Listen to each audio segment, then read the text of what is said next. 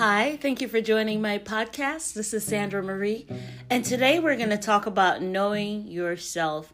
And I'm going to give you three steps to understanding who you are. So, as you sit at home and you ponder the circumstances and you think about opportunities, I just wanted you to think about some of these things that I'm going to bring forward in this podcast and to, to, for you to determine if you're operating in your natural self, in your authentic self, or if there's some things that you need to do to get uh, to the core of who you are.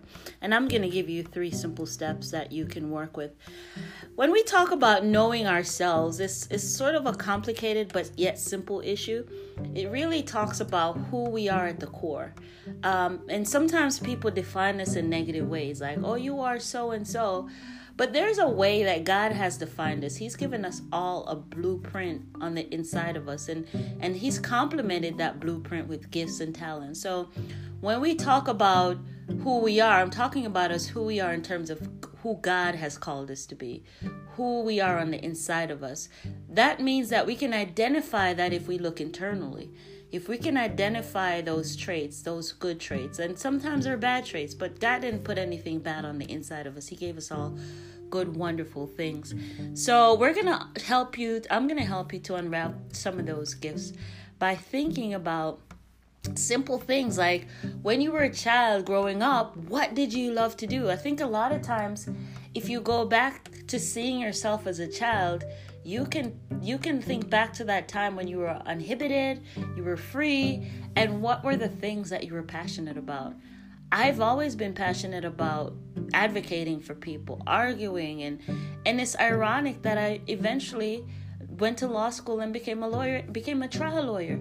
I've never not been an advocate, even if when I wasn't in the courtroom, when I'm not in the courtroom and I can't practice, I'm an advocate. I became an advocate for people in my community. I ran for office. I've always been in student government, and student leadership in some capacity. And so I've always been an advocate for something. And back then, I didn't know about core and purpose and all these uh, wonderful things, but it was natural to me. And it still is to this very day very natural to me to advocate for someone. Even within my family setting, I'm an advocate. If someone wants something done, if if if it's putting the family together, if it's getting things done, I'm naturally the person that the family is going to call on. Um, I'm naturally that person that's going to be the glue for everyone else to come to the table or bring a solution. It's just natural. It's like second nature. Um, I'm the boss of my family. Joking, but true. I'm a natural advocate.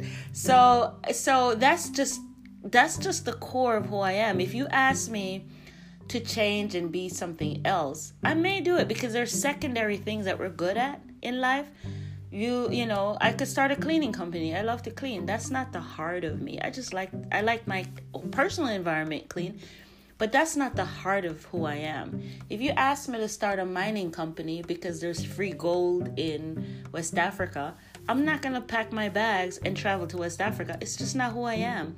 Just like if you ask me to be a mega speaker on a stage of a million people guaranteed you won't find me on stage with you. But if you ask me to speak to a small group of people talking about issues that are relevant to me and to them. And I can touch those people, I can hug them, I can hear their stories. Oh, yeah, I'm right there. Sign me up. That is who I am.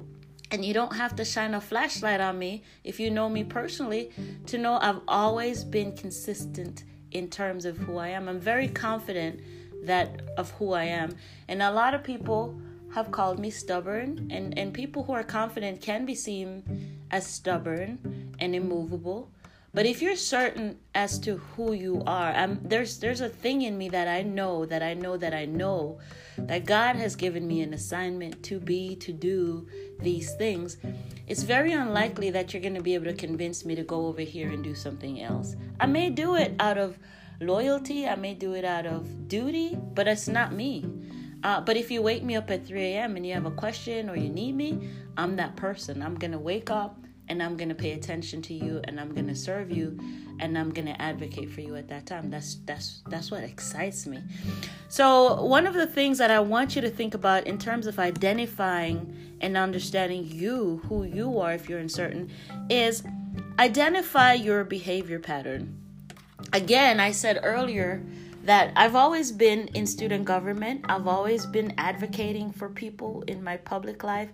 And I've always been the person that the family comes to who says, Oh, let Sandra get it done. And you can see that pattern. It's not something that was announced. It's not. It's just a consistent pattern of behavior that others have seen in me and I've recognized within myself. So, one is really identify your pattern of behavior. And I'm not talking about your negative behavior. I'm talking about your pattern of good behavior. What drives you? I don't care if you've been to prison, I don't care if you've been a pastor, I don't care what level you've achieved in life. Really think about what pattern of behavior um, what what pattern of behavior is consistent with you as a person um, going from childhood to now what can you see is your pattern of behavior then the second thing is what what are you passionate about i'm passionate about being an advocate I'm very passionate about advocating for people. If you want to wake me up and tell me, um, here's some people that need your help, I'm going to be there. I'm going to talk to them individual. I'm passionate. I am passionate about people. That's what excites me. And the more less fortunate the people are, the more excited I get. I'm not necessarily going to be passionate about the CEO of Delta having an issue. I'm probably going to think about how I can make some money from that but I'm not necessarily going to be very passionate about meeting the CEO of Delta and advocating for him for his pay raise. I'm really just that doesn't do that doesn't get me excited. But if grandma is looking for her pension and somebody is messing with her, and that that's gonna give me a little bit of excitement, right? Um, it, it that's gonna get me somewhere like, oh yeah, let's let's help grandma be able to put food on her table. That's what drives me and every one of us have that that trigger there's something in life that makes us passionate that we're passionate about and and and it might have gotten you in trouble before it might be why you you might have gone to prison or you might have failed at something because you didn't understand how to harness that passion. And so you have to decide what is it that I'm passionate about? What what what is that one thing that I've consistently throughout my life been passionate about and identify that thing. And lastly, what hurts you? Um, what hurts you? What what makes you grieve? Uh, injustice makes me grieve. Um, I remember not being able to practice and and seeing people go through crisis and injustice and that was that's been the worst thing for me not being able to advocate for people not being able to fly into a courtroom and just be an advocate for people and defend people's rights um, it's just something that that bothers me to my core when I'm not able to help people who are in, in need. And and I and I identify people in need as not necessarily being people who are right. It's just people who are they've gotten themselves in a position where they can't get out of it or they're not getting justice. And man that that gets me to my core when i can't help someone um, or advocate for someone and i see just people hurting oh it drives me crazy. So i am an advocate and it hurts me when i can't advocate for someone. And again you have to identify that thing that hurts you. Um, and for for different people it's different things. Um, but but being able to to identify what hurts you and you know it makes you grieve and you can't rest until you get this thing done is one of the triggers i believe is going to help you to identify who you are so let's recap a little bit in understanding who you are you've got to look at your behavior pattern what are the things that I do? Not to judge yourself, not to be critical, because again, we're talking about good things. What are the positive things that you do? What is your positive behavior pattern? And maybe look at some of the negative things, because sometimes the negative ones are misjudged and misaligned. So, what are some of the things that you keep bumping your head into, that you keep getting frustrated about? But you have a behavior pattern that's unique to you and you can assess it, but don't assess it on the negative timeline, assess it on a positive timeline because even some negative things are, are indicators to you that you have something there that's not being used um, the proper way. So you got to look at it. And then we're going to look at what are you passionate about? We're all passionate about something. We are all passionate about something because, again, we all have a blueprint and we all have some gifts and talents. And If we're not using them appropriately, it's you're gonna feel like we're we're missing out. We're we're missing something.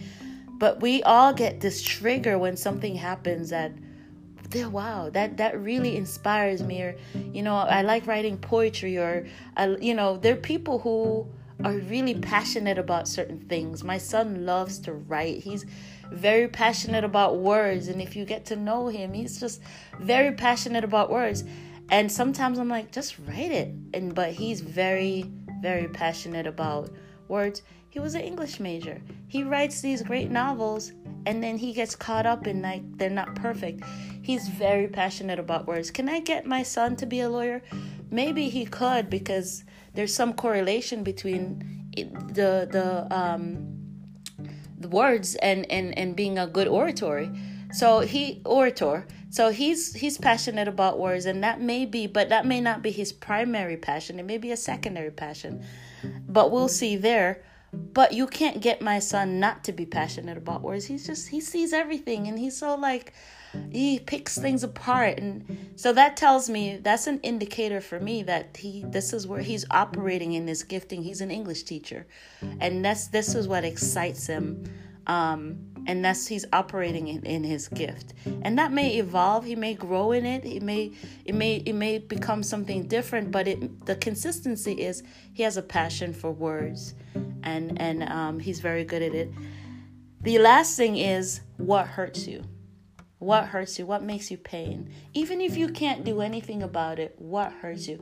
But if you could do something about it what would you do? What would you do to solve this problem? What would you do to solve this crisis? Um, some of you are thinking right now, like, if I could just fix this, then people wouldn't be in this corona crisis, or people wouldn't be in pain. They wouldn't be without medicine. They wouldn't be without healthcare. You know, there are people who are sitting around thinking like this. And that's what hurts you, and that's connected to the core and the passion and your gifting of who you are. Then the next thing you're gonna have to figure out is how to use those passion and how to use your gifting and to walk into your gifting. So I want you to tell me, engage me a little bit on this one. Engage me by sharing with me what are your thoughts on your passion, what are the things that that that that helps you to determine and decipher your gifting and the core of finding out and embracing the real you. So again, thank you. Share with me, and um, and this is really the first step in mastering your purpose. Um, this is really the first step. So let me know if you believe you're walking in your purpose or if this is going to help you to get to that place of finding your purpose. Thank you so much, guys, for listening. Thank you for joining me, and I look forward to seeing you tomorrow. God bless.